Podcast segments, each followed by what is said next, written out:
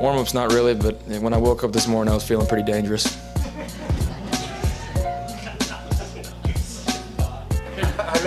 Care to expand on that? I just woke up feeling real dangerous. All right, guys, welcome to the Oakland Breakdown Podcast, brought to you guys by SB Nation's Crimson and Cream Machine. I'm your host, Kami Amarabian, joined with my co-host, Jack Shields. You guys can find us anywhere on iTunes, Spotify, Google Play, Podcast, Stitcher, Google Podcast. Give us a 5-star rating because it makes us easier to find. And, you know, it's just good to have a 5-star review every once in a while. Do it. So, it's Wednesday. It's the middle of the week. There's a bye week. There's nothing happening this Saturday in Norman, Oklahoma anyways. But Jack just got back from Pasadena in California on, I think, a Monday, right? Yeah, I got back late Monday night. How was that trip? Wednesday to Monday. Yeah, it was a long trip. Definitely a long trip. Stayed the first two nights in Riverside, which is like essentially the desert. I guess the Inland Empire they call it. But then Pasadena Friday and Saturday night. Had a lot of fun. The Old Town or Old Pasadena or whatever the hell, Colorado Street. I went to the bar that Dimitri recommended, Blind Donkey. Pretty cool. Really good beer selection. Definitely a good place, and there's a lot of bars around there. It's pretty cool, but, like, it was a very apparent OU presence down there for sure. I mean, as you saw in the stadium, you can imagine how the bars were the night before and, like, during the day beforehand and that night. Like, Boomer Sooner was playing on the jukebox, essentially on a loop on Saturday night after the game at this bar we were at. It was all OU fans doing the clapping and shit during the fight song and all that. But ended up at Roscoe's Saturday night, chicken and waffles. Waitress immediately told us we needed water. It was that kind of night. Yeah. A lot of fun. Roscoe's, by the way, is amazing. The waffles are basically the same as like Waffle House waffles, which means they're perfect. And really good fried chicken. You dip it in the... Or this is how I did it. I deboned the chicken, put it between the waffle and on top of the waffle, put a bunch of butter on all of it, put a bunch of maple syrup on all of it, and then just went to town on it. Yeah, making good stuff. Now. I mean, I had chicken for dinner, but like that sounds really good right now. Went to Disneyland too. How was that? I lost my sunglasses on the Indiana Jones ride, but other than that, it was very cool. I will say that theme parks like Disneyland and Disney World are the most effective form of contraception on earth. I don't want a child ever after going there, ever.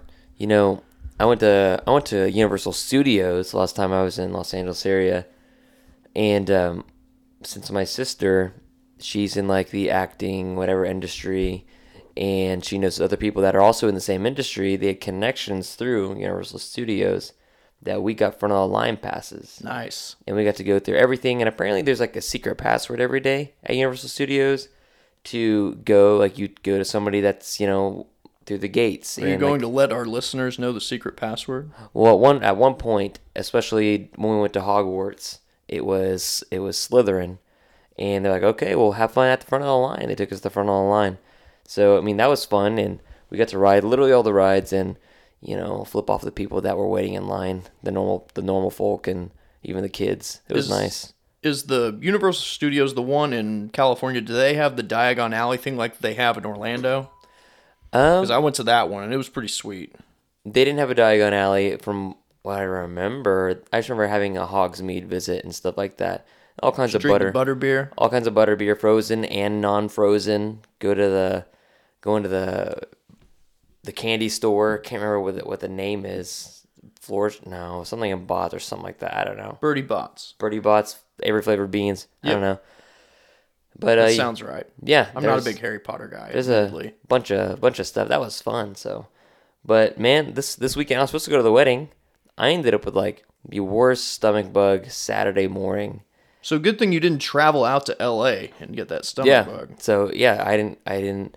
Go to LA and have it. I didn't go to the wedding and had it. I just had it here, and I was sweating like crazy. But I still ended up watching the game. But that was a pretty interesting Saturday. But I'm glad it's over.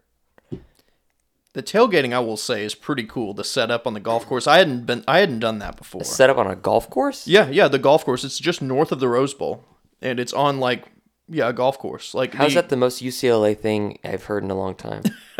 But like, yeah, the Boomer Bash had like a big tent out on the golf course and stuff like that, and it was sold out, so we couldn't get into it, but we had some friends who were in it, so they were just passing us cocktails over the fence the whole day and stuff like that. It was pretty cool, but it was like Pasadena, it's always a little bit hotter than it is like in Santa Monica or Newport Beach or anywhere like that, but like, it was unseasonably hot, like 98, 99 degrees during the tailgating and stuff like that. People were so it's like you're still in Oklahoma. Essentially, yeah. I mean, it was brutal pretty much all day tailgating, and pretty much probably the first quarter and the first half of the second quarter. But once the sun went behind the stands, it was just magnificent. You finally felt like you were getting like the true Rose Bowl experience at that point, but it was definitely a cool trip, and obviously more OU fans than UCLA fans. I don't blame the UCLA fans for not going. Their team is ass, and it was hot. So, I mean, let's talk about it. Sooners win 48-14 in Pasadena against the Bruins, and what was the feeling? Were you around any UCLA fans in the stands? A few. I mean, I was on the side with all the OU fans, but there were some UCLA fans sprinkled in there, and obviously we, you know, went around the tailgates and stuff like that. Could you gauge their thoughts and feelings about the game? Because I'm hearing mixed reviews about UCLA fans, just like basically expecting. They knew they were going to get whooped. Yeah. I mean, they weren't. Most of them were cool. They were like, "Yeah, you guys are going to destroy us." I mean, it kind of what you would expect. Mm-hmm. I mean, there were a few people who were dicks. I mean, you saw the guy who yelled at Jalen. I mean, there were a few people like that, but generally it was fine. Like, why would you say that? You're 0-2. Just a trashy idiot. I don't know. So, it did look like the Sooner fans outnumbered UCLA fans, and what made it even look even better, or I guess worse for UCLA, was the stadium had set out all those blue shirts everywhere. They were pom-poms. Or pom-poms or whatever it was. And they were just laying there by themselves with nobody to shake them and cheer on UCLA for them. So that made it even more sad. What I didn't realize is they weren't even in school yet. School wasn't in session yet. Not that it really mattered that much, because like Westwood is like 25, 30 miles from Pasadena. Mm-hmm. And you've got LA traffic between those two places. The setup, as far as like the relationship to campus and all that, not good, obviously. So, I mean, in that light, it's always even more understandable when they don't really obviously fill a 92,000-seat stadium that's that far away from their campus. But I feel kind of bad for them, honestly. I mean, there's nowhere to build a stadium near Westwood. There's too much stuff there. Because I remember Stanford having a very, very important week one game a while back. It's been a hot minute. And it was like in the middle of September. And the announcers were like, this is a pretty big showing, and they're not even in school yet. And I was like, it's the middle of September. How are they not in school? Because, like, you know, Oklahoma, that stuff starts at literally the end of August or the very beginning of September. And I was like, these kids don't even have school yet? So, like, it's just a football team on campus. It's why they didn't have their marching band either at UCLA. Yeah. They had like a quarter of their band. I heard there was like no pregame entertainment whatsoever. Pretty much no. Kind of just like went and took it dry and then got the shit kicked out of them. And then that sort of made it an odd environment. But the OU fans obviously brought their A game, so it was cool.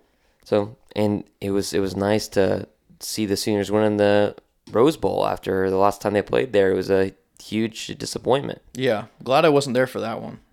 So let's talk about Jalen Hurts in this game. Immaculate night. I think he was 16 of 20 or something like that. I don't have the stats pulled up in front of me. I think 15, 20, yeah. Yeah, something like that. And, you know, the first drive, he's 99 yards, you know. Runs for 99 yards.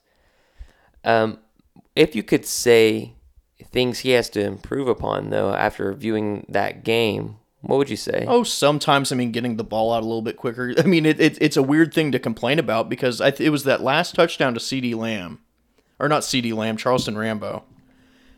He, you know, Rambo was wide open. He had that guy beat so much. But if Hurts gets it out probably a second earlier, which is about when he should have gotten it out, it would have been even easier. He could have hit him in stride and all that stuff. I mean, it was...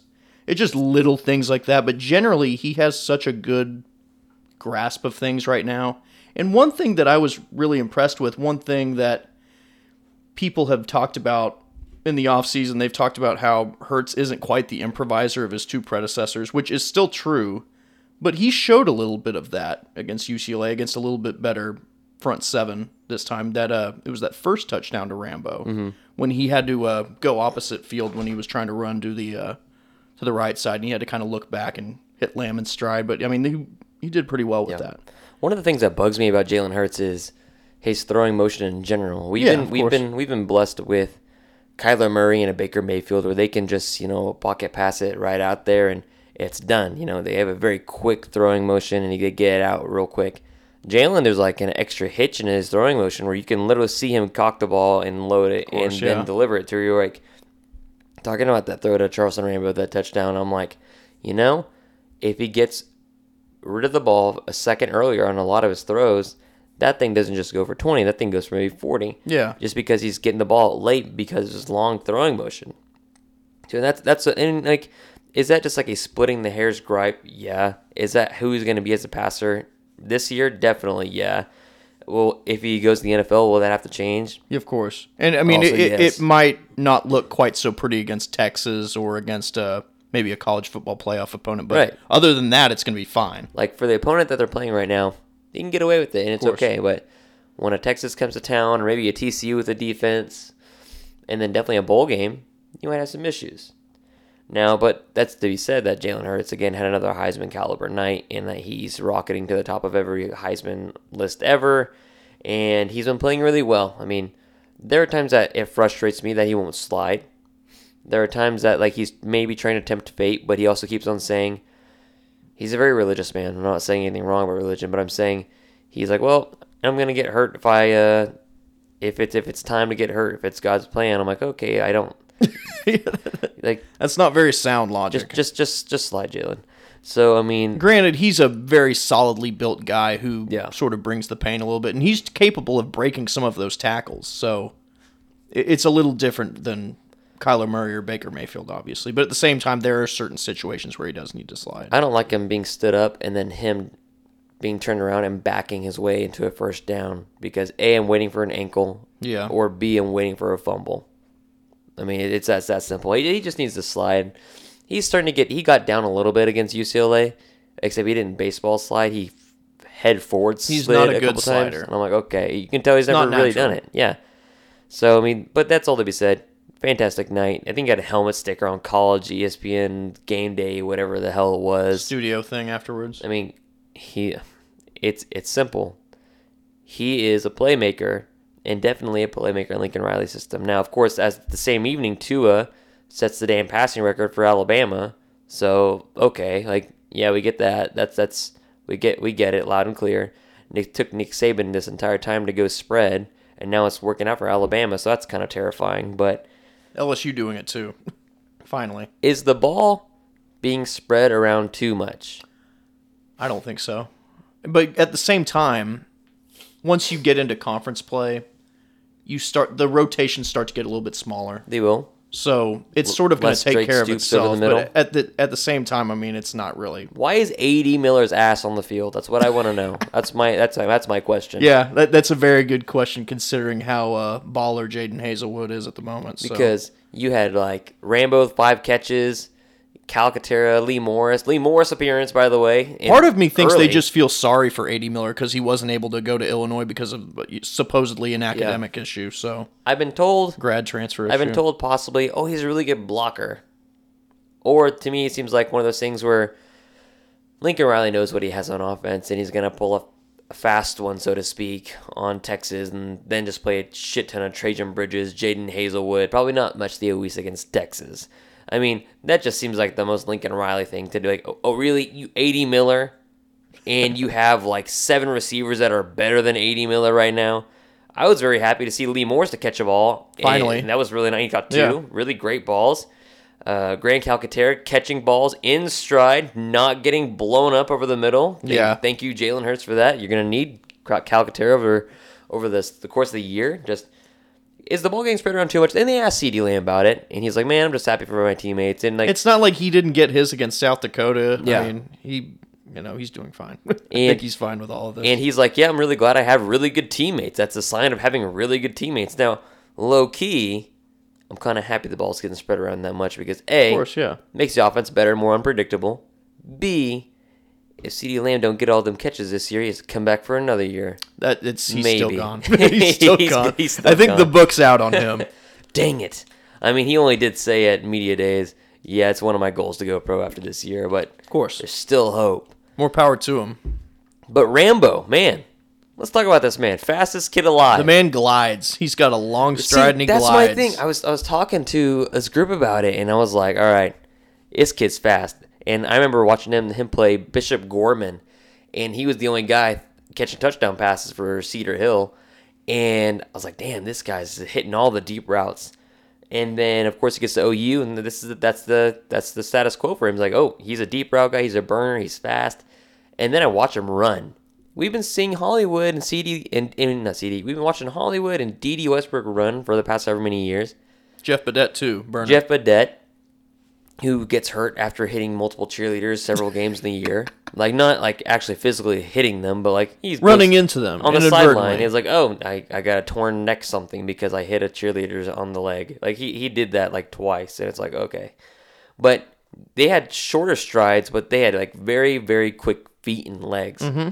This man, his strides are like a gallop. It's like a horse, and he is so fast. And we were trying to come up with just comps for him, like, What wide receiver does Charlie Rambo make you think of?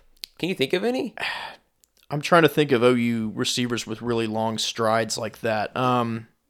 Brandon Jones had a really long stride. Mark Bradley did. I think there you go. That's the one. Mark Bradley for sure. Because Mark Clayton, he had shorter strides and mm-hmm. he was fast as all get out. And now, like, I say real fast, but now we have the wide receivers that you have today, and they were the pre-spread, like their pre-Lincoln Riley spread. But I see a lot of Mark Bradley and Charleston Rambo, except maybe he's a little faster. Yeah. I mean, other guys.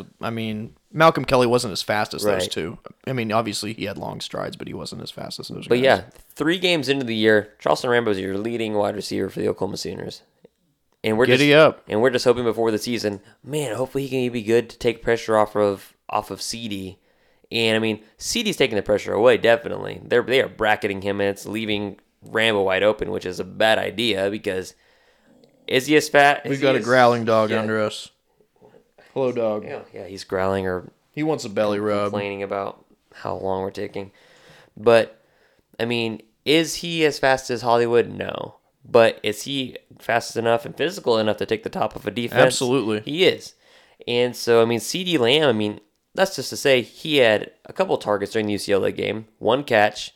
He had multiple catches, actually, but a couple of them get called back for holding calls, which is in its own issue right now. I tweeted out, what Bill Bedenbaugh was going to say to his offensive line as soon as he got back into the meeting room on Sunday. But, CeeDee Lamb, one actual catch, one kind of like run play off of reverse, 2 touchdowns. Those defenders were not ready for that cut on that run. At all. Because one's a defensive back, and you're like, okay, maybe, and he's the one playing upfield, and then one's a linebacker, and once CeeDee split them, there's no way that guy in front of him's catching him. They were doing shrug emoji after that play, I'm pretty sure. And there's no way that linebacker even barely touched CeeDee. So, CeeDee Lamb, enjoy it while you have him, but at the same time, there are some very good wide receivers in the fold coming up. Which makes me think again, A.D. Miller, there's no way he should be playing that much at all. Ever. A Drake Stoops sighting, though. That catch was nice. It was a nice catch. It was behind him, so he had to do some real theatrics. Gritty catch on his part. And I heard the big Stoops. Yeah, the big Stoops in the stadium. That was nice. And so, yeah, the receivers, they're good at Oklahoma. Receivers, tight end, everything. What about the defense? What struck you about the defense during this game in Pasadena? Well, obviously the pass rush continued to thrive. Yeah. The front seven was pretty damn good. Brian Asamoah. Nice. Yeah, really fast. He's got closing speed. And Jaden Davis, he's already the best tackler of all the corners. Mm-hmm. He's more physical than all of them. Yeah. By the way... If he's going to take snaps from anyone, it's probably going to be Trey Brown more likely than Parnell Motley at this point. Yeah, that's not what I was thinking before the season whatsoever. And I think that's interesting because Trey Brown, after the game, was pretty upset with himself. And he was like, man, I've worked on so many different parts of my game that I've stopped working on tackling. He's like, I'm a good tackler. I pride myself on my tackling. You work on my high school tape, high school film. Trey Brown talking about how much of a good tackler he is. He was the best tackler of all the corners a year ago. And he's like, you know what, got to get back to some more basics. I'm a good tackler. And he seemed pretty determined. Yeah. But at the same time, you know, Jaden Davis looks really determined to stay on the field, and he's a definite dude, you know. And he's a guy that you can probably pencil in 100% of that rotation. And you're not really sure who that maybe that second cornerback spot is for the backup for Parnell Motley, but you know Jaden Davis.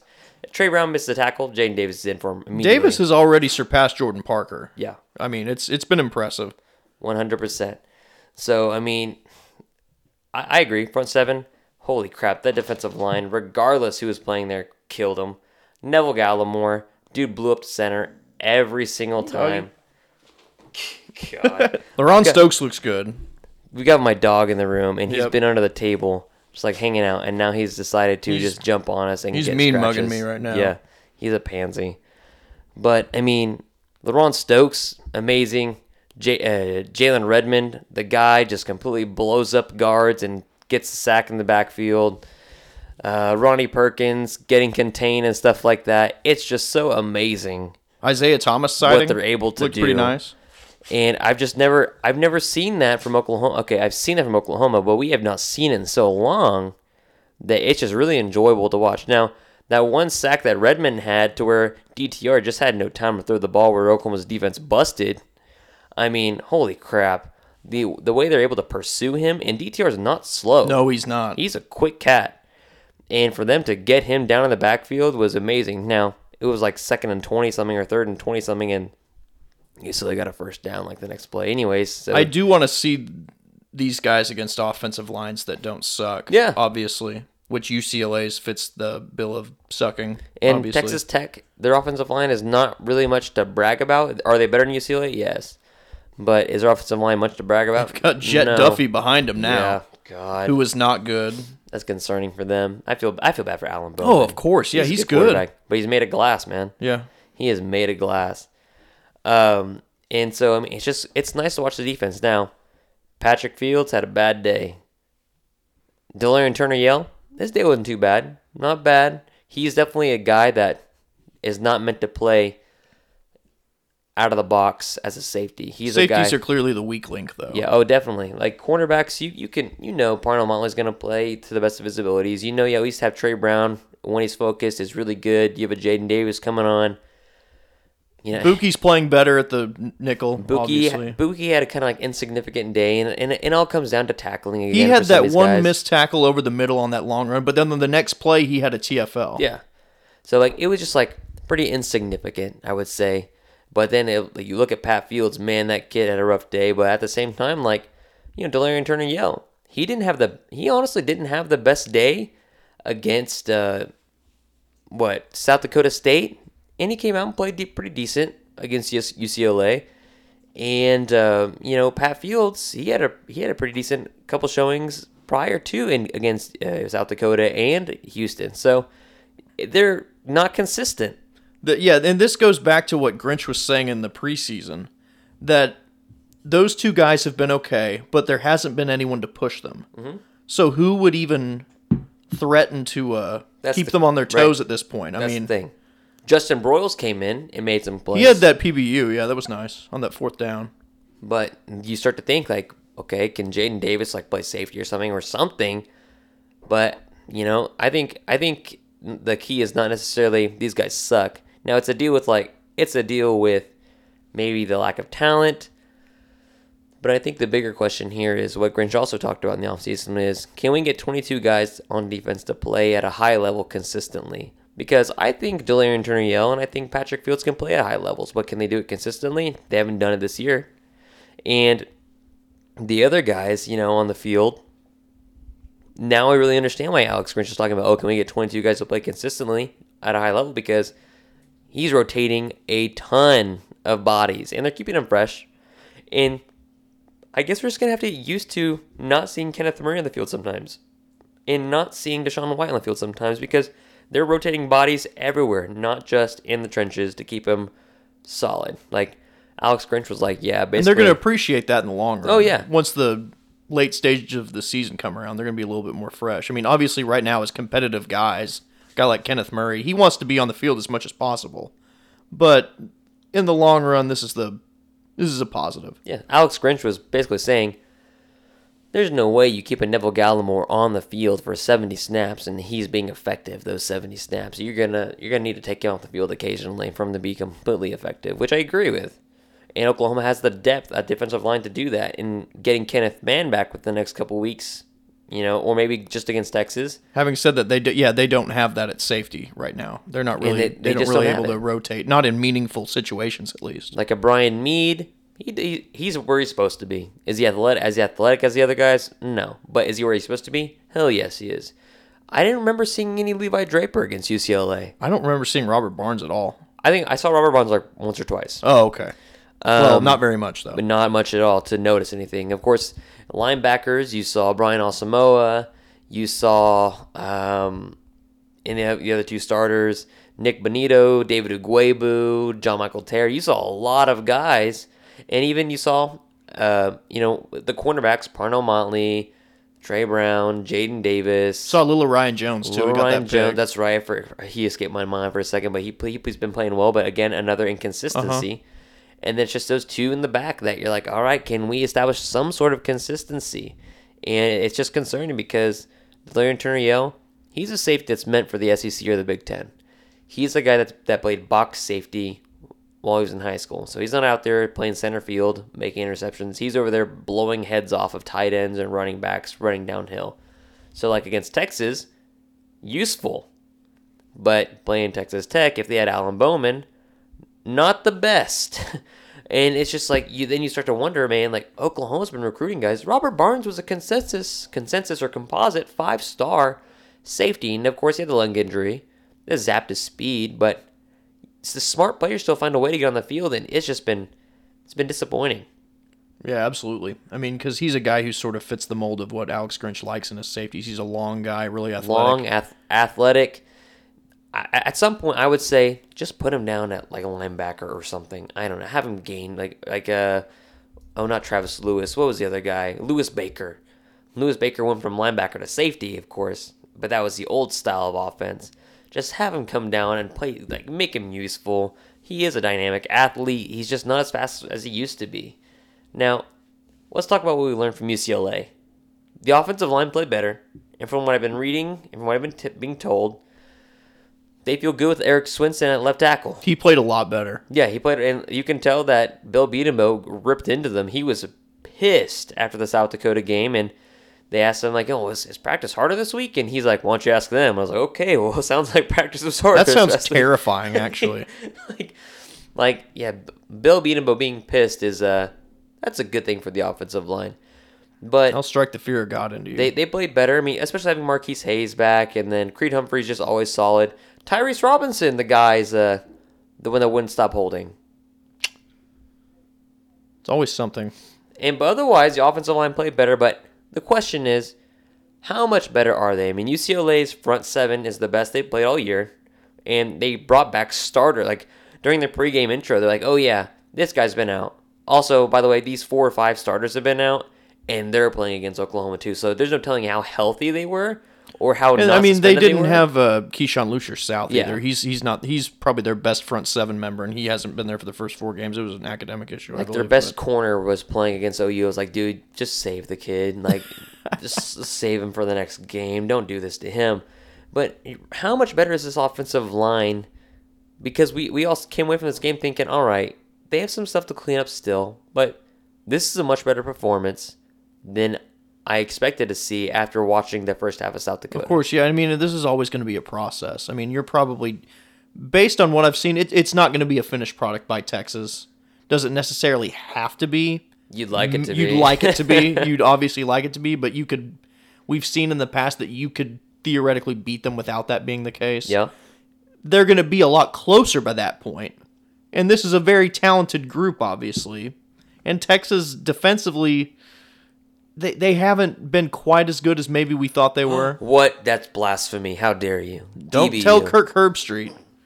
But they're only like 114th in the nation in returning production on defense. But yeah, nobody's talking about it. No one. I mean, yeah, they only had like 3 returning starters on defense or something like that. Caden Stearns has been all right, but not Caden Stearns is great. But not the superstar that I thought he would be when I voted him as Big 12 Defensive Player of the Year. Kenneth Murray has been, oh, my dog is angry at my neighbor. But anyways. Or is he angry at you? Probably both. Kenneth Murray has looked like the Defensive Player of the Year. He really has. I mean, and we were laughing about that coming into the season. I was laughing very much. Alan was going off on people over that. And saying how stupid it was voting for this kind of thing in the preseason, which he's correct about. But that's a testament. Turned out to be, and I'm not giving credit to the media at all for voting him for that position, but with the defensive staff change, clearly it's benefited him. He's fan of Brian Odom. Oh, God, yeah. Big absolutely. Fan. Loves him. Best linebacker coach in America, that's what I said. Mm-hmm. And he wasn't lying. I mean, well, maybe a little bit, but he's pretty good. Yeah, I mean, clearly he's getting coaching he wasn't receiving prior, and that's all that matters. How real is the defense? Because through 3 games, I mean, you look at the Houston game, because what I was really proud of them for the fourth quarter against UCLA was it's 48-14. UCLA is going to score 7 to 10 points of garbage time, and it's going to look closer, and Oklahoma will cover the spread, but it's going to make this game look closer. And they buckled down, and they didn't let UCLA score another point after that, especially that BS drive to open the second half, the 75 yards. And you saw them sort of rest on their laurels in the first 2 games down the stretch a little bit. Some of that had to do with substitutions. Yeah. But there were a lot of substitutions in this game as well, and they really buckled down, like you said. Mm-hmm. They weren't lackadaisical whatsoever. Well, what the fuck was that? It sounds like a motorcycle. Yeah. I don't know. It was either motorcycle or dog. But it's just like... creepy nonetheless. It's just really interesting because you see what happened in the first game. They go into that fourth quarter, 48-17 or something like that, right? Against Houston? 49-17 or 42-17, yeah. And you're like, okay, this game's over. And Houston continues to score, and the game turns out, 31-49 or whatever the heck the game score was. And you're like, okay, this score is not indicative of how the entire game went. And you look at South Dakota, and you're like, okay, well, it's South Dakota. Then you look at UCLA, like, okay, that score is indicative of how the game went. Oklahoma just beat their ass. And I think, and Alex Grinch always talks about, he needs to coach them a little bit better, as far as especially in mentality. But at the same time, what I really liked was Oklahoma not giving up those points, and Oklahoma's still going after turnovers at the end of the game against UCLA because it's the little things. Championship teams do the little things, which is, I don't care if it's your second team, go out and do the job against that first team offense. And against Houston, they weren't doing it, and they knew they had the game wrapped up, and so they, Houston got some garbage time scoring. It's like the Kansas game last year when they scored 3 touchdowns in the fourth quarter. Under Alex Grinch, I guarantee you that is not going to happen at all. He will be pissed, and also the camera picked up Alex Grinch screaming, "Let's fucking go," about 2 or 3 times during the game, and that was pretty great. And he was very angry. I didn't get to see that. I wish I had seen it. Oh, man, it's great. It's wonderful to have a fiery defensive coach. That's actually a good defensive coach while also being on the sideline. It's productive fire. Yeah. Not like Mike Stoops just having an aneurysm. Gosh, it's such an issue. But Jaden Davis becoming a player, do you think he actually starts by the end of the season? Jaden? Yeah. I don't know that Trey Brown has done poorly enough to give up his post. Okay. And Pemont has done everything asked of him at this point. I mean, he's number 1 on Pro Football Focus. He is on yards per attempt, yeah. I mean, not bad. Granted, it's who he's defending, but yeah, of course. But like I said, you can't really ask much more of him at this point, right? I mean, he's been doing his job. He's been tackling, yeah. And it helps to have a fire lit under your ass, and that fire is Alex Grinch. Trey Brown's got an interception. Buku's got an interception. Ryan Jones got an interception. They forced 5 turnovers over 2 games, but we'll say 3 games because they've played 3 games. 5 turnovers in 2 games this year. They got close to forcing 1 against UCLA when D.R. King fumbled the ball, but 5 turnovers, 2 games. They had 11 total last year. what the hell? I mean... And now... And a lot of it just comes down to being competent defensively, not necessarily seeking out turnovers. They were that's living a part of it. In the damn back. They yes, might as well have been wearing DTR's clothes. Yeah, and see, DTR, you could tell if he had a competent offensive line, he would be pretty productive. Yeah, I agree.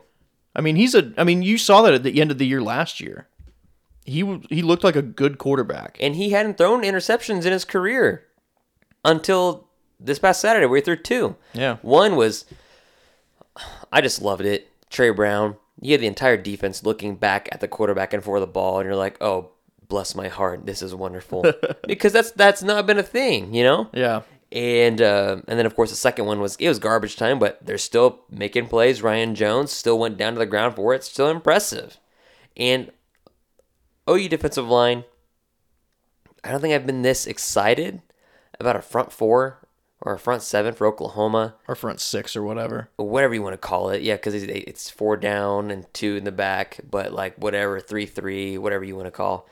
But 4-2, I mean. Yeah, dude, I don't even... Front six, whatever. It is what it is. It's a defensive front. Yeah. I have not been this excited about a front 4-5-6, whatever, in a 4-2-5 scheme. Not in a long time. 2011, probably, when it was...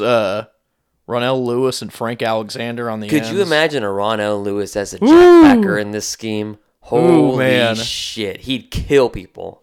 He might get ejected from games, though. He would. He would. He is headhunting. He would have been ejected 3 times over against Stanford on those special teams plays. That was so fun. I was in the crowd for that one. Those hits were so loud. Called them the hammer. Oh, man. Like, holy crap. And that was, they had Gerhardt Stanford, right? Yeah. And Oklahoma was. Gerhardt was the real deal, by the way. He converted me after that game. I thought he should have beaten Mark Ingram for the Heisman. Ooh, but, interesting. Yeah. The vote was really close there. Yeah. Well, see here, Dominican Sue should have won the Heisman that year. But the bias towards offensive stats. Of course, yeah. As far as the running backs are concerned. But turns out Dominican Sue is a shitty person, so I don't feel bad he didn't win the Heisman. In hindsight. At the time, we thought he was just this, solid kid. Mm-hmm. But no, he's very dirty. Him and GK were on rosters at the same time. Him and Gerald McCoy. And they played that great game against each other in 2009. Great defensive game. Where Landry Jones had a bit of a rough evening. Both quarterbacks kept on throwing interceptions. It was just Landry a defensive duel. 5, I think? Yeah, it's too many. Yeah, too many in my opinion. But, man, like, that defensive line, Ronnie Perkins, LeRon Stokes, who has just been more than what we thought. We thought maybe he could be pretty good. We didn't think, okay, he's a definite starter material. But Ronnie Perkins, LeRon Stokes, Marquise Overton's been playing well. Neville Gallimore, Jalen Redmond, Fama Ta'u, who's coming on. And just, it's... And now Kenneth Mann's coming back and adding depth. Kenneth Mann's coming back, yeah. Like, you gotta love that, and then with the Kenneth Murray who's playing the way he's supposed to. Now, are Kenneth Murray and Deshaun White sometimes missing gap integrity, missing the holes? Sometimes you saw that a little bit against UCLA with Kenneth Murray, but he's definitely cut down on it, which is going to encourage. But yeah, you can tell they're being coached. They're being coached well. At the same time, you can just tell they're more confident in themselves. So I've got to appreciate that. It's week 3, technically week 4 now. Let's say it's after the Texas game. Let's say that the Red River rivalry has just passed. Oklahoma, let's say Oklahoma won. I don't know. It doesn't matter. Oklahoma won or lost. Are the same 5 defensive backs are throwing out there the same ones that are playing after Texas? If I had to guess, I'd say yes. But in at safety, it's because of a lack of alternatives. Talent, yeah. And, I mean, I don't picture Buki relinquishing that spot at nickel. Jaden Davis is the only guy who you could really see threatening to take a spot, but at the same time, the guys ahead of him haven't really done quite enough to warrant being replaced at this point. I mean, Trey Brown obviously has been a little bit shaky at times. But we knew he was the best defensive back coming into this year. Exactly. So, I mean, if you... As far as starters are concerned, I bet it stays the same. Okay. But rotation, you think? Rotation-wise, yeah, Jaden Davis is going to continue to get more time. I think that, and I think he's going to be a baller for this defense next year. I think it's fair to say. And I want to take you through this before we go to break. I want to take you through this hypothetical hell, ninth circle of hell. Mike Stoops is still coaching this defense. Same personnel. They're in a two-gap scheme and getting no penetration with that amazing front four that has been able to just kill offensive linemen. What kind of bad things is happening? They maybe lose late to Houston. Yeah, maybe they don't have that cushion. Probably you're not. They don't have that great first quarter. Yeah. Probably. Yeah, like I was thinking about it the other day. Oklahoma, if Oklahoma's still in a two-gap scheme, they're not getting penetration upfield.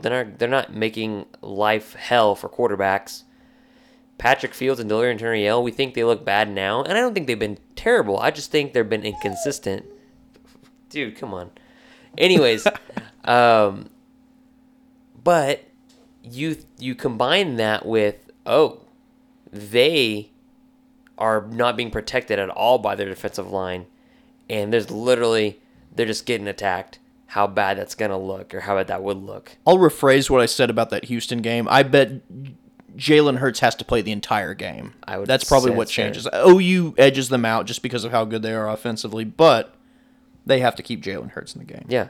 If that were the case. Isn't that a scary thought? Yeah. You ever think about Mike Stoops in this defense? Because the defense they have right now, we're like, okay, not a bad defense. I mean, like, it's not the best, but you can definitely tell they're making strides. And if he sometimes is really pissed that this defensive line, Jalen Redmond, is full go. That defensive line is nasty. And he's like, ever waiting. He's like, damn it, they're using my product on the field sort of deal. I think it's just really funny to talk about. Oh, of course. But we're going to go to a break for our sponsors. But before we do, afterwards, we're going to talk about bye-week stuff to get better at. Jalen Hurts some more, talking about good old Barry Trammell, and then just stuff going on right now. But here's a break for our sponsors. All right, Jack, it's the bye week. Lincoln Riley probably can do some things to get the team to be better. So if you are Lincoln Riley, what are the things you're working on this week? Because to me, I'm working on Texas for the first half of the week. Of course. Then the second half of the week, I'm then focusing on maybe Texas Tech. Or I might just focus on Texas the entire week and then focus on Texas Tech the following game week. So what are you doing, though, if you're Lincoln Riley? What's your game plan to make the team better? It's kind of hard to say at this point because of the competition, honestly. That's fair. And, I mean, you would say, the tackling needs a little bit of work. How much tackling practice are you going to have in practice? Not very much. Right. So and it's not like the linebackers are just missing tackles. Exactly, no. There's a little bit with gap discipline there, so yeah. I guess you can pinpoint that. As far as assignments with the safeties, they need a little work, yeah. But, it's... That's not something that we're not... That's not something that's mystifying. That's something that's very apparent to us. That's something that we would probably expect to be an issue going into the season. You can just give the defensive line presents. Yeah. For how nice they've been. For real, dude. Yeah, just give some impermissible benefits to Jalen Redmond and Ronnie Perkins. Buy them another charger. That's a joke. Nobody's paying players at all. But, I'm not really sure you spend your bye week other than just whipping the offensive line continuously into shape, right? Yeah, of course. And obviously we're not going to learn anything from these next two games either. Because Jet Duffy's playing for Texas Tech. That makes me so angry, in so many ways. Does it relieve me a little bit? Yes. Does it make me angry? Knowing that OU is going to be undefeated heading into OU Texas is a nice thought. Yeah. But at the same time, I'm I was getting nervous but also anxious to see how Oklahoma's going to handle that was going to be a nice barometer spread attack. And now Alan Bowman is a great quarterback made of glass, and then you replace him with Jet Duffy. Now I say that OU played in Lubbock last year, and Jet Duffy came in and Oklahoma destroyed him for three series, and then they just started throwing the ball again. And even though all these balls he were throwing were lame ducks and they sucked, they were still racking up yards against Oklahoma. Happens when you don't turn around, but yes. It pisses me off. But it's just they are turning around. It's now. Oh, sweet, Oklahoma's finally going to get their real test, and Texas Tech and the spread offense, what they're going to look like in the Big 12. And Alabama's gone. Okay, never mind then. So, if you're Lincoln Riley, you're whipping the offensive line. And really, you have no other complaints about the offense because it's going well. I mean, of course. The only thing you're worried about is holding penalties because a Kyler Murray and a Baker Mayfield are more likely to get you a first down on 3rd and 15 than a Jalen Hurts will because Jalen takes off. So that might be something you work on in bye week 2 is just, hey, bro, like go past your first read and maybe even your second read, especially when you have 9 seconds and a clean pocket to throw the ball. Of course. Like, come on. Now, does it make for really cool throws? You throwing across your body, which I hate, by the way. I hate it when Jalen Hurts throws across his body because it's rule number 1 for quarterbacks. Don't do it. But the last anyways. 2 quarterbacks have thrown across their body a whole lot. So they are the best quarterbacks in college football history. They have more arm talent than anyone Oklahoma's ever had in their program, and I'm including that with Sam Bradford. It's just like their accuracy and power on their arm. Jalen's got a powerful arm, don't get me wrong. That accuracy with the little extra whip and extra tinge he puts on the ball, it's concerning, but that's just who we knew who he was. Yeah, of course. But at the same time, is he throwing the ball at a higher clip at a better rate than Baker Mayfield and Kyler Murray? Or yes. Anyone in college football this year. I was saying, if Jalen Hurts can complete 66, 67% of his passes, Oklahoma will be fine. Complete 73% of his passes. Like, okay, well, it looks like I was stupid, but it's a small sample size. We're gonna wait till Texas. We're gonna wait till Iowa State. We're gonna wait till TCU. But there's not a lot to complain about on the offensive side besides the offensive line, and then on the defense, it's the defensive backs again, but at a lesser clip. And then, hey, meeting good old pal, Kerry Cooks in Lubbock this next week. See how those defensive backs are not turning their heads around. So that'll be fun when they're in man and not even knowing Jalen Hurts is running. Fortunately for Texas Tech, he's only coaching the safeties and not coaching their cornerbacks. Even better. Yeah. Reflection time. What are some of your surprises or some things that you definitely thought going into the season that were going to be things that have not or have been things through the first 3 games? Okay, so with the front 7, we expected them to be pretty good and probably the strength of this defense. I didn't expect them to be this good. Yeah. That's a big part of it. Because I thought, man, that front 7, although the back 4 or 5 may struggle a little bit, where, Parnell Motley's been playing well. Trey Brown, he's been playing well. He just had a crappy game. Buki's been playing very well in response to last year. Like that. But that front 7, though, they're going to save their ass quite a few times. And they have for the safeties. But yeah, I agree with that statement. Then another, Jaden Davis pushing this hard for playing time. Mm-hmm. I didn't quite expect that. Yeah. I mean, we, until not long before the season, we thought Trey Norwood would be a factor. And then I keep on forgetting about him. Yeah, exactly. And then towards the beginning of the season, you thought maybe Jordan Parker was going to be that backup guy. And then all of a sudden, Jaden Davis is looking like a guy who could start right now. St. Thomas Aquinas. I mean. Powerhouse. Yeah. I mean, St. Thomas Aquinas. Any thoughts about the offensive side of the ball? Oh, let's see. As far as surprises are concerned? Or maybe not surprises, but things that you thought were going to the season were going to be truths or things that you expected to see happen going into the season, but have not been so far, or things that you didn't think were going to happen, but you have been. I maybe thought I'd see a little more of Trajan Bridges. That's my main complaint. Would be one thing. Yeah. Like, that was... I mean, obviously he is getting playing time with special teams. Yeah, well, also in the late stages of games, and he's looking good when he's going in there.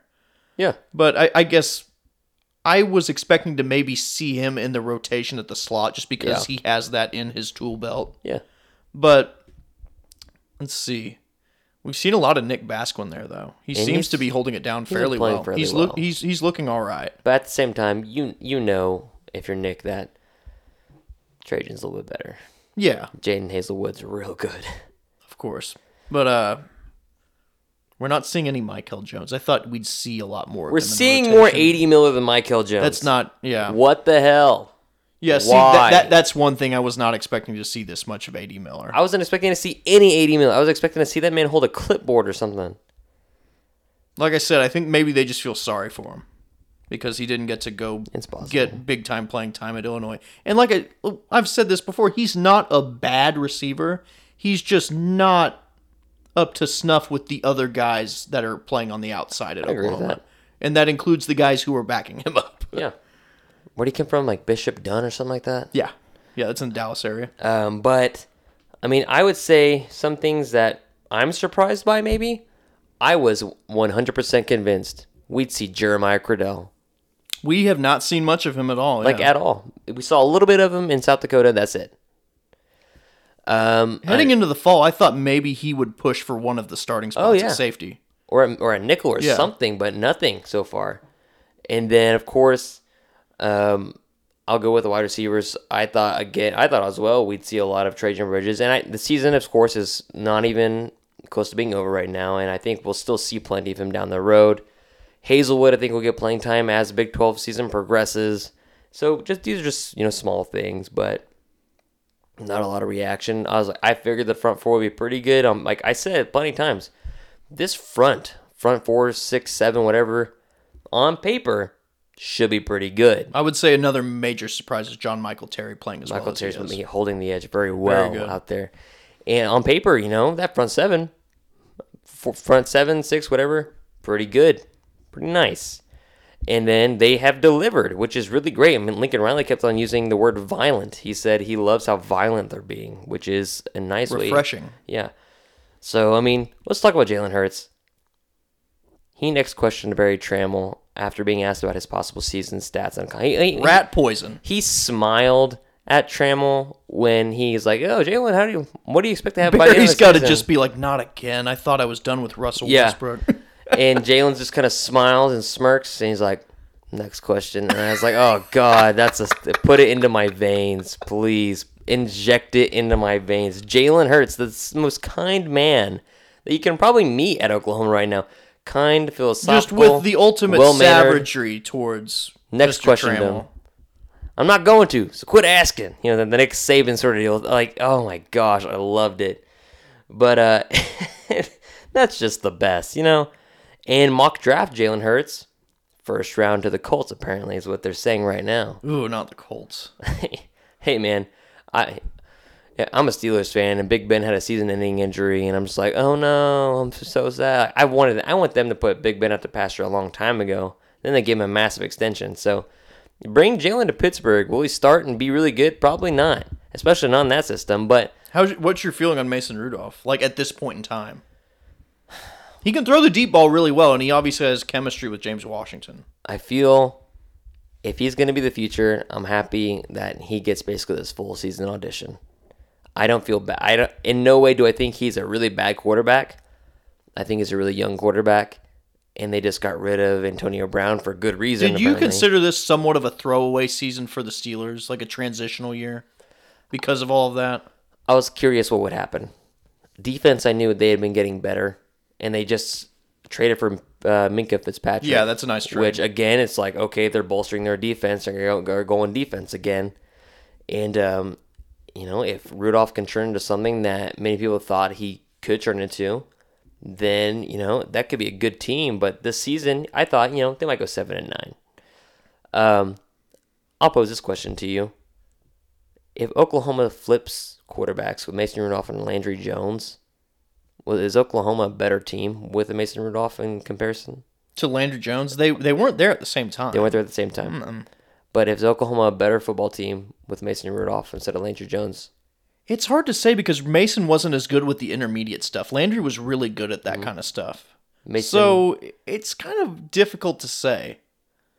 And I mean, I don't think Rudolph, if he was there at the time, I'm trying to think.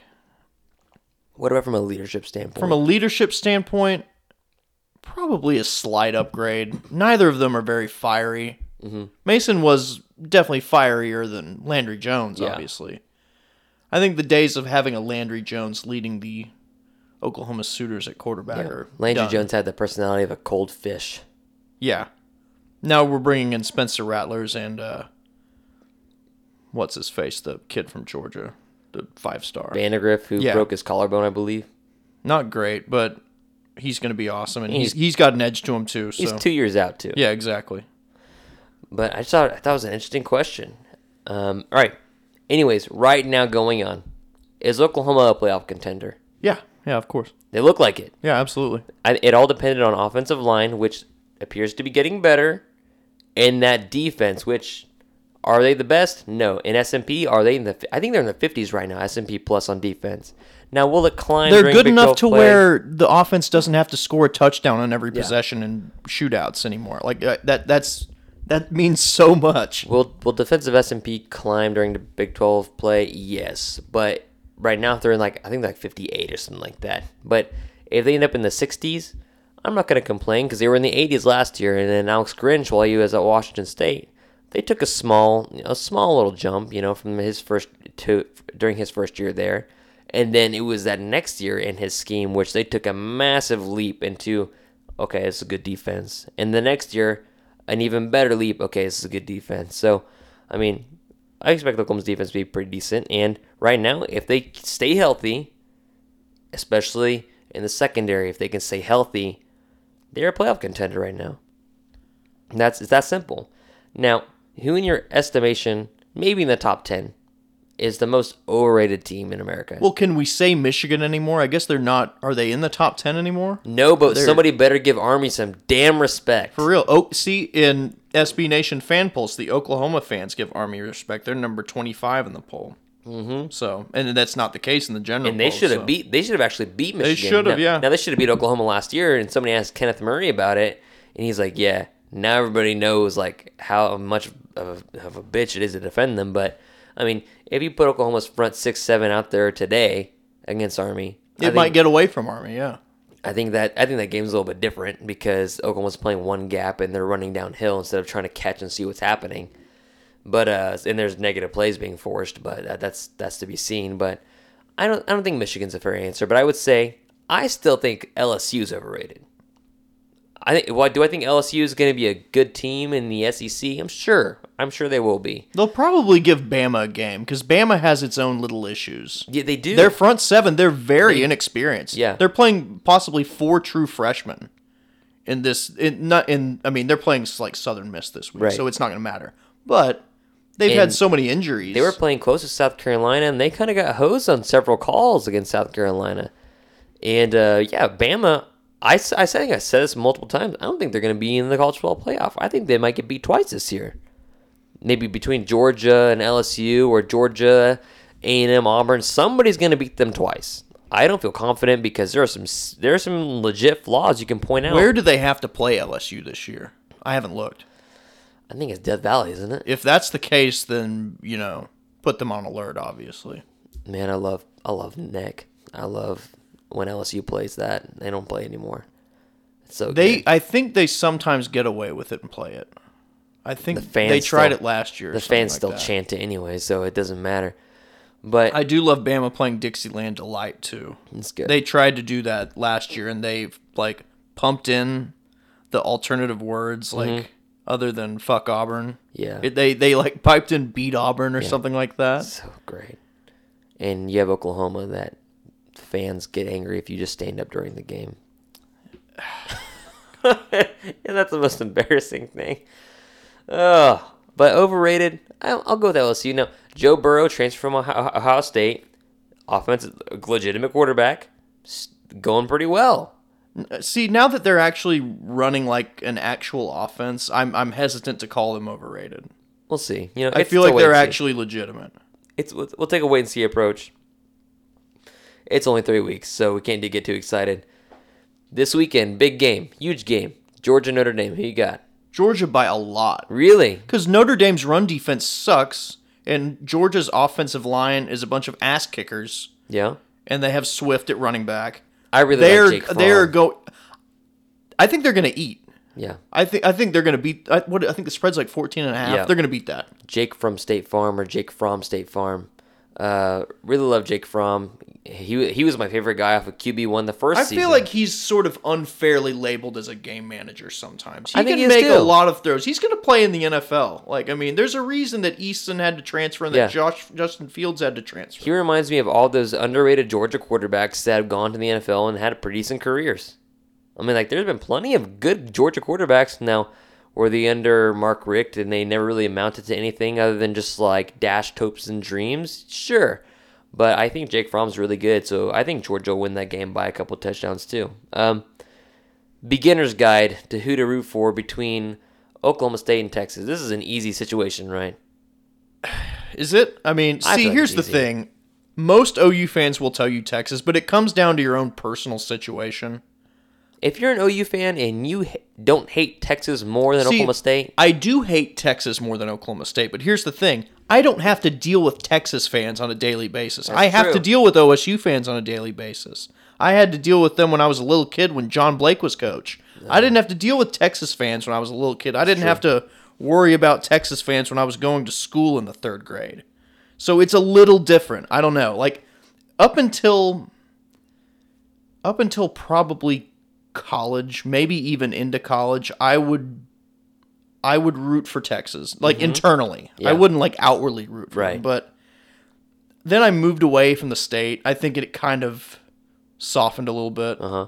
And now, obviously, I always hated Texas. They're snobby and they're pretentious, and their fans who didn't go to the University of Texas are idiots. And yeah, I mean, live your truth. You know what I mean? I'm not going to root for either of them. I'm going to watch it happen, and I'm going to laugh at the team that loses. That's a fair statement. I've done it both ways, too. 2 years ago, when Oklahoma State won in Austin, and Hard G threw that duck of an interception. Yeah, that's great stuff. I laughed at Texas. You know, but back in like the mid-2000s when OSU was always blowing those leads against Texas, those huge ones, I was laughing at OSU. It goes both ways. Like, you're going to be somewhat satisfied and have a bit of a smirk on your face after the game no matter what happens. True. I'm going to root for Texas to lose. And if that byproduct is just happened to be Oklahoma State winning, okay, that's fine. You know, that's how I approach that game. Now, if OSU loses, and then I just go crap on all my friends that like OSU, and then just... It's kind of a win-win for us. Yeah, it really is. Because one of them loses. And a team in orange loses, so that's even better.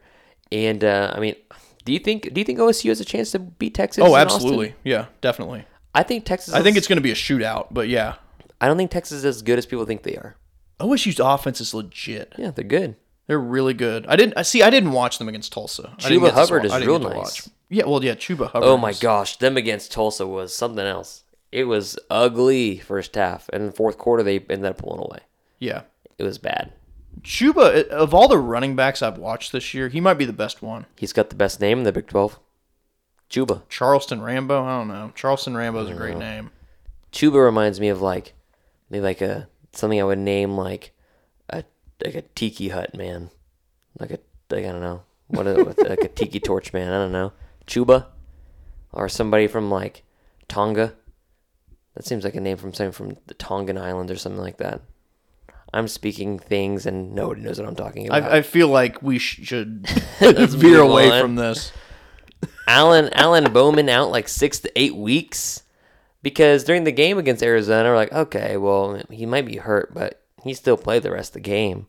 Then somebody says 4 to 6, and then somebody said 6 to 8. And Texas is already dead on arrival before they got to the Big 12. Yeah, there goes their chances of making a bowl game, probably. Sad. Of hitting 6 wins. Their defense has been relatively pretty, but not awful. Yeah. I mean, they held UTEP to 3, which UTEP sucks. Arizona's garbage. 2026 schedule, by the way, UTEP. Yeah. Woo. Auburn, but... Arizona, it was 28, but that's because they couldn't keep their offense on the field. And they have Khalil Tate. I mean, that's an offense that can score on you. And they only held them to 28. I like Khalil Tate a lot. I do too. He's being wasted by Kevin Sumlin. Wait, what? An offensive playmaker at quarterback, wasted. Dynamic athlete being wasted by Kevin Sumlin. Who'da thunk? Never heard of it. Ever in my life. Gosh, somebody on Twitter again today saying Lincoln Riley's getting transfers and he doesn't develop them. And it's just like, I don't know where these people make this up. It's like Baker Mayfield, Kyler Murray, they give all their credit and all their development to Lincoln Riley, especially after being under Lincoln Riley for 3 years. They were under him for longer than they were at their previous institutions. They were only at Texas Tech and Texas A&M respectively for 1 year. Yeah. People are stupid. Makes me crazy. But how good is the Big 12 is a real question. Top to bottom, maybe the best.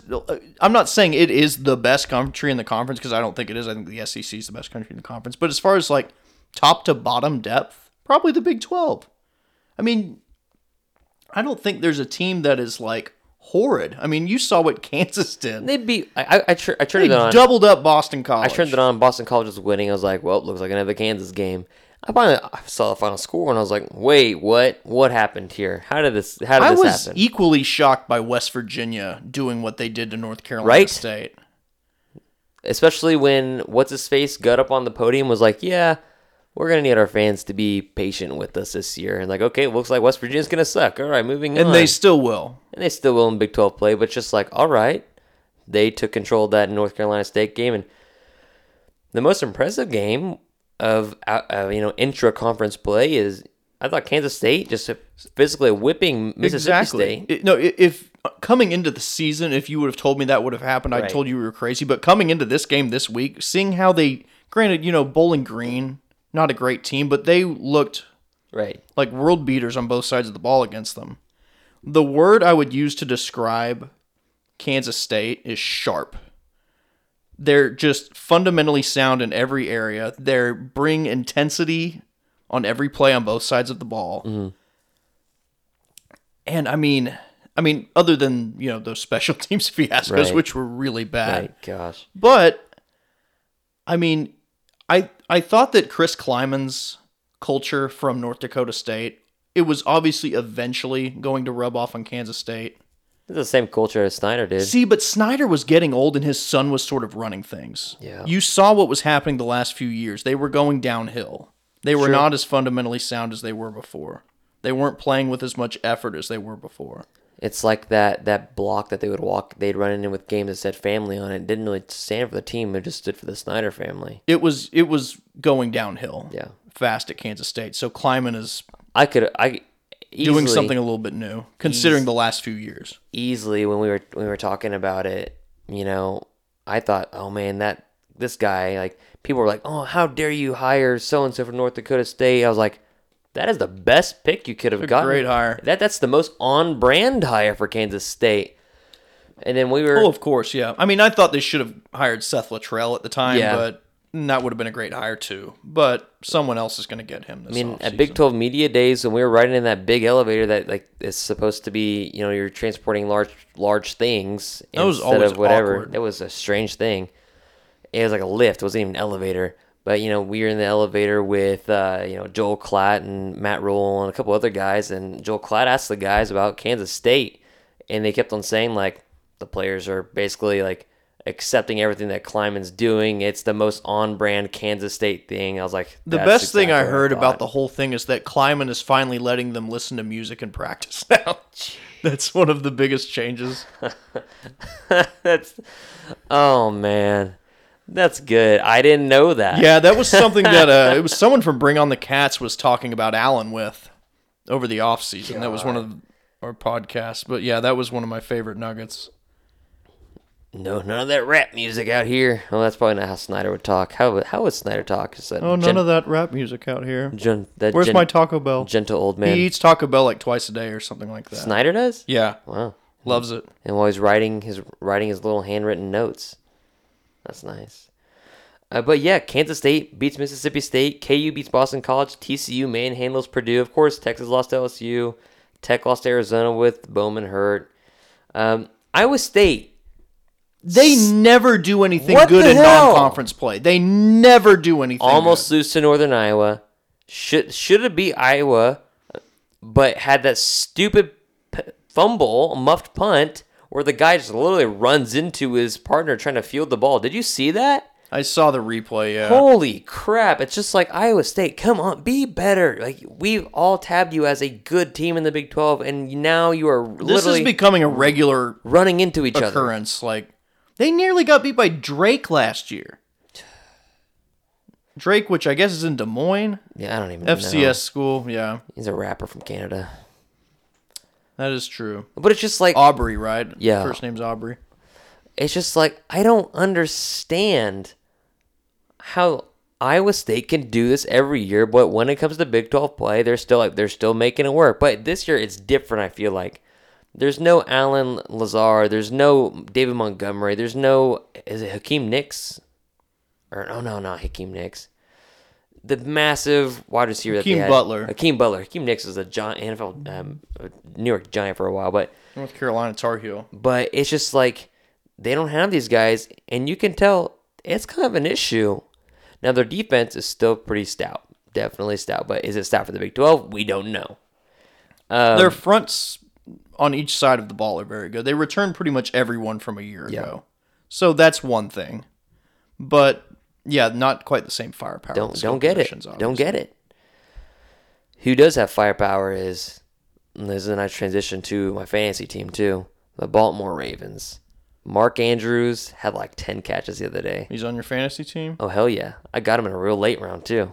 My fantasy team's a little shaky, and a lot of it has to do with the fact that Joe Mixon hasn't been productive. That doesn't help.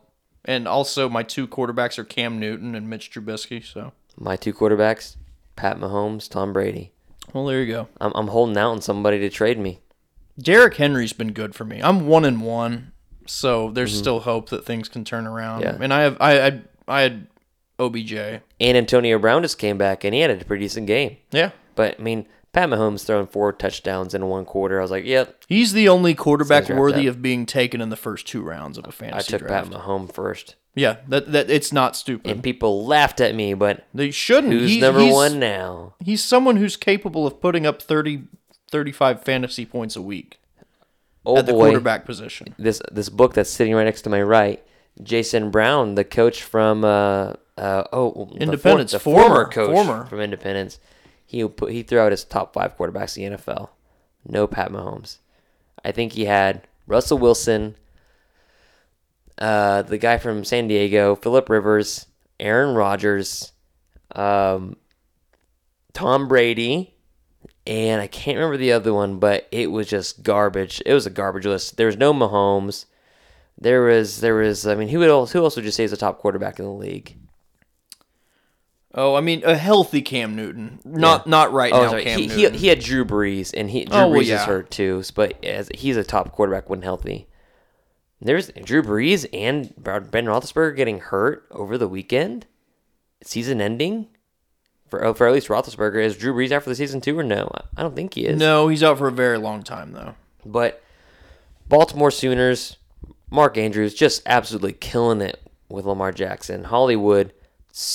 Stupid numbers. So Hollywood's on your team too? No, I'm trying to get a trade for him, man. Trying to bait this guy that I'm trying to trade for. He has Drew Brees, and he's going to be out for, of course, like a long time. And I said, hey, like Tom Brady for Hollywood straight up. And of course, like not many people might do that because it's a quarterback, and I don't know. But anyways, just like if you're an Oklahoma fan, you gotta love watching the AFC North, Baltimore. It nearly included Gerald McCoy too. Yeah, and Cleveland, the Browns game was. There were more Oklahoma televisions watching the Browns game than there was like New York Jets. In New York, yeah. Well, yeah, per capita, but yeah. Per capita, that's impressive. Yeah, of course. Yeah, it's that big Cyb moving the needle. It's the power of a big Cyber. Yeah, the power of Oklahomans loving their Sooners so much.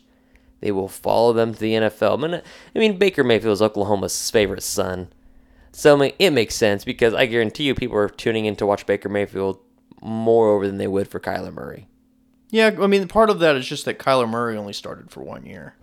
That's true. And that obviously his personality wasn't as... Right. And people learn to love Baker Mayfield and his personality, not just his play on the field. Besides the fact that he brought Oklahoma back from, you know... Oh, just your average 9-10 win season to national title stuff every year. We like cocky athletes. We really do. We're not a very cocky populace. Yeah. But I think that's why we're drawn to cocky athletes, because they speak for us. Yeah, I think that's fair. It's the things that we want to do as Oklahomans, but we're like, well, we're Oklahoman. Yeah, maybe not. We're a little reserved. We don't want to point out flaws and do these mean things, because like it's very Oklahoman not to point out obvious flaws because you're being rude. Yeah, of course. But when a Baker Mayfield goes out and tells, you know, Baylor that I'm your daddy, well, then that's more fun. That's what we wanted to say. Yes, gosh. Love Baker Mayfield. Oh, gosh. Miss him, man, his interviews. But, like, who's the best interview on the team now? Oh, you got to think about it. Obviously not Jalen. Not Jalen. Not Kenneth Murray, who's gotten lighter. He's gotten a little better.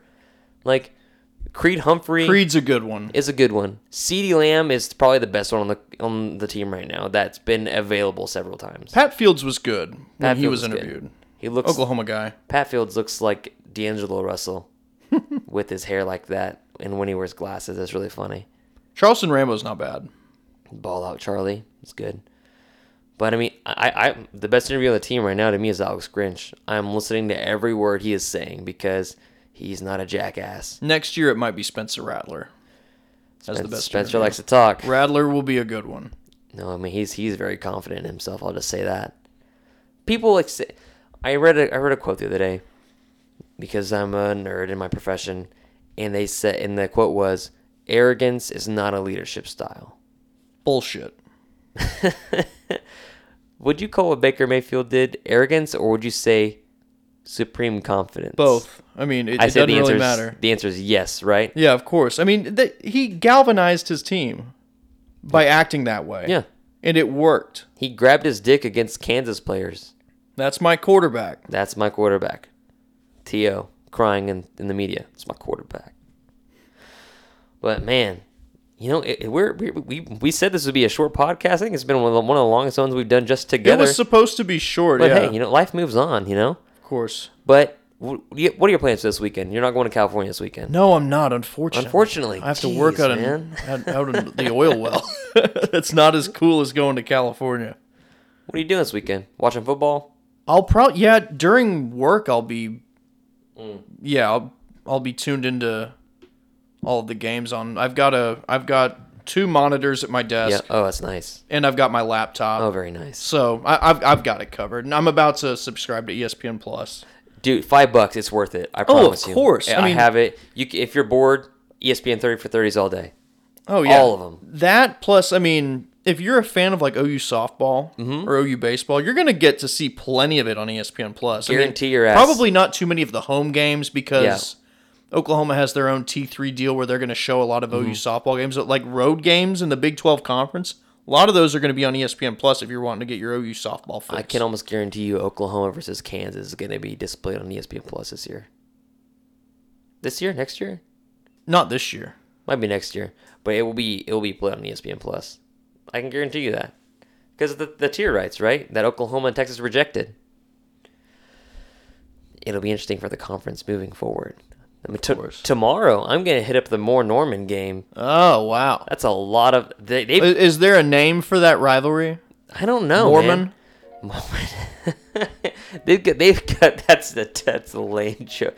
They've got a lot of good athletes on that field. They've got guys committed to OSU. They've got guys at OU. OU's looking at Cade Horton, who's committed to OU baseball, but it's going to play both if he doesn't get drafted for Major League Baseball. Moore, you got Daniel Highshaw and a guy actually transferred from Westmore to Moore, Nicale Davis, who is a three-star defensive lineman who's got offers from Memphis and Tulsa. It's a lot of scholarship guys in the field. There's a lot. It's real fast in the field. A lot of points going to be scored. That's probably the biggest game on the west side of the state besides like... See, both of these schools were not very good as recently as a few years ago. A few years ago, both sucked, and now they are both like some of the best schools on the west side of the state. Moore hasn't been good at football since I was like a kid. Yeah. It's because Westmore became a thing. And all the kids would transfer to Westmore. And then Southmore became a thing, and it hurt both of them. Yeah. But yeah, so Norman versus Moore, that's gonna be a very big game. It's on a Thursday night, too, which sucks, but... A very big game for the west side of the state for, I think it's district play. But, it'll be interesting. But this weekend, I think I'm just going to grill, go eat some food, watch Notre Dame get their ass kicked by Georgia. I think that's what's going to end up happening this weekend. Pretty much. I mean, as far as the Big 12 is concerned, I guess Texas, Oklahoma State's the best one. I'm really intrigued by Kansas, West Virginia. I would care. I'm going to watch it. Because, Kansas has shown you a pulse. Puka Williams is fun to watch. He's really good. And Austin Kendall, not bad. Pretty serviceable. And shows you that he probably would have done well in Lincoln Riley's system. Well enough. Not as well as... Good as Jalen, no. No. Not as effective as Jalen, but he would have been fine in that system, I think. But that's about it, man. That's all I have. You got anything else? Boomer Sooner, I guess that's it. All right, well, that about wraps us up. So, hey, follow us on crimsonandcreammachine.com. There's a lot of stuff dropping all the time, daily. I get notifications like crazy on my phone, from Facebook to Twitter to everything else, everything we've commented on. Follow Jack on Twitter. You can find him at a couple of different spots, at the usual handle for the website, at CC Machine, or his personal account, at J. Larry Shields. I'm at K. Marabi and CCM. Following Alan Kenny as well. Great dude. Placing out the odds every week. I think they had a couple of rough weeks in a row for placing the betting odds and stuff like that. Good. I've been good. I've been better now. I'm not too bland on here, but yeah. I regressed a little to the mean this week, but yeah, man, it's normal. It'll happen. It's normal, but man, like we said, we're on iTunes, Spotify, Stitcher, Google Play, Google Podcasts. Give us a 5-star rating and review. Let us know what you like. Let us know what you think, and we'll check you guys later.